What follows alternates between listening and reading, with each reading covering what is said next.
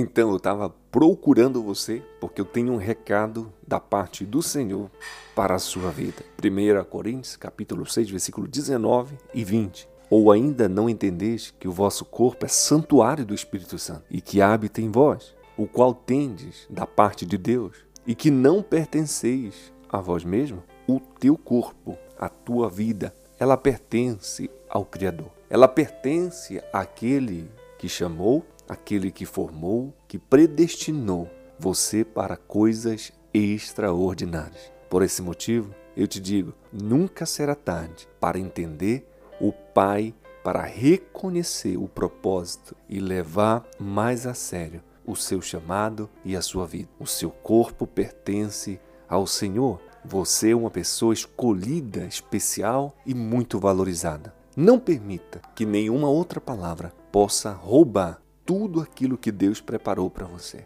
Não permita que nem uma palavra possa ocupar o lugar das verdades que Deus falou para você. Amém?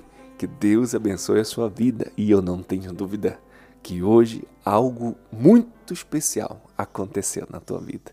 Que Deus te abençoe. Um grande abraço.